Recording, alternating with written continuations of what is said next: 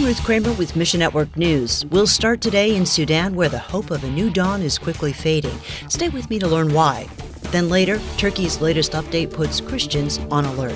We'll unpack that story in just a couple minutes. But we'll begin today in Sudan, where 6 months ago, a military coup toppled the transitional government, leading the country to civilian rule. Today, General Abdel Fattah al-Burhan looks to secure his grip on power by aligning with the Muslim Brotherhood.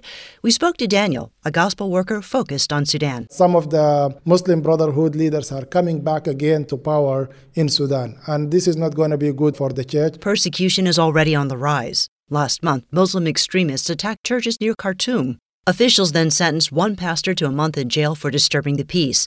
Recently, a Sharia court annulled a Christian marriage, and the couple could face flogging under charges of adultery. For the last 2.5 years or so, the church lived in peace. There was no any problems, no any attacks. And once this coup started in October 25th last year, things start to change a lot. But the Lord holds all nations in his hands. Pray for his will to be done in Sudan. The military now and the Muslim Brotherhood, if they come back again to power, one of their first retaliation will be against the Christians. Let us pray that the Lord will protect the Christians, the Christian buildings as well, whether they are Bible schools or seminaries, colleges or just church buildings, and there will not be any kind of retaliation against them. Next, Libyan authorities have arrested several young men this year, and their crime? Defying Muslim values. Once a heartland for Christianity, Libya has also become a country known for the persecution of Christians. Sami, a Libyan Christian, says, "It was a very rich and important part of the first centuries of the church. But when Islam conquered North Africa,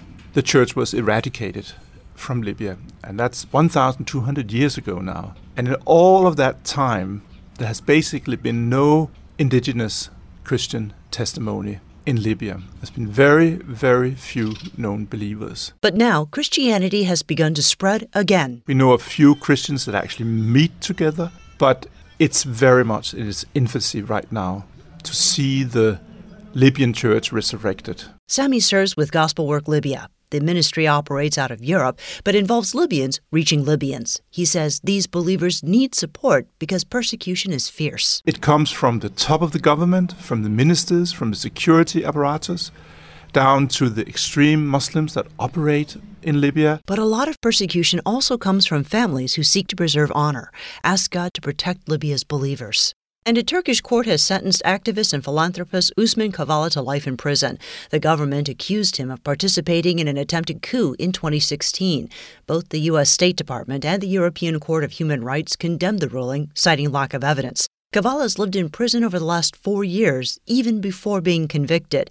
Bruce Allen with FMI tells us, "Kavala has denied all charges. In fact, he's been charged 3 times with this crime and acquitted twice. It's really strange because he was put on trial again after being acquitted twice, despite the absence of any new evidence." It speaks to how paranoid Turkey's government has been since the coup attempt. "This was a panel of 3 judges, and the verdict is based on a majority vote. One judge even saying, 'I am in favor of acquitting Kavala again and just releasing him already.'" Suspicion has often fallen on Christians, too. In 2021, hundreds of Christians either were deported or didn't have their visas renewed. "There are more radical factions in Turkey that are calling not just for a secular government, but much more of a Sharia law-based government. There's a growing rally cry in Turkey that says to be Turkish is to be Muslim." FMI helps build indigenous church networks in Turkey. Ask God to guide this work.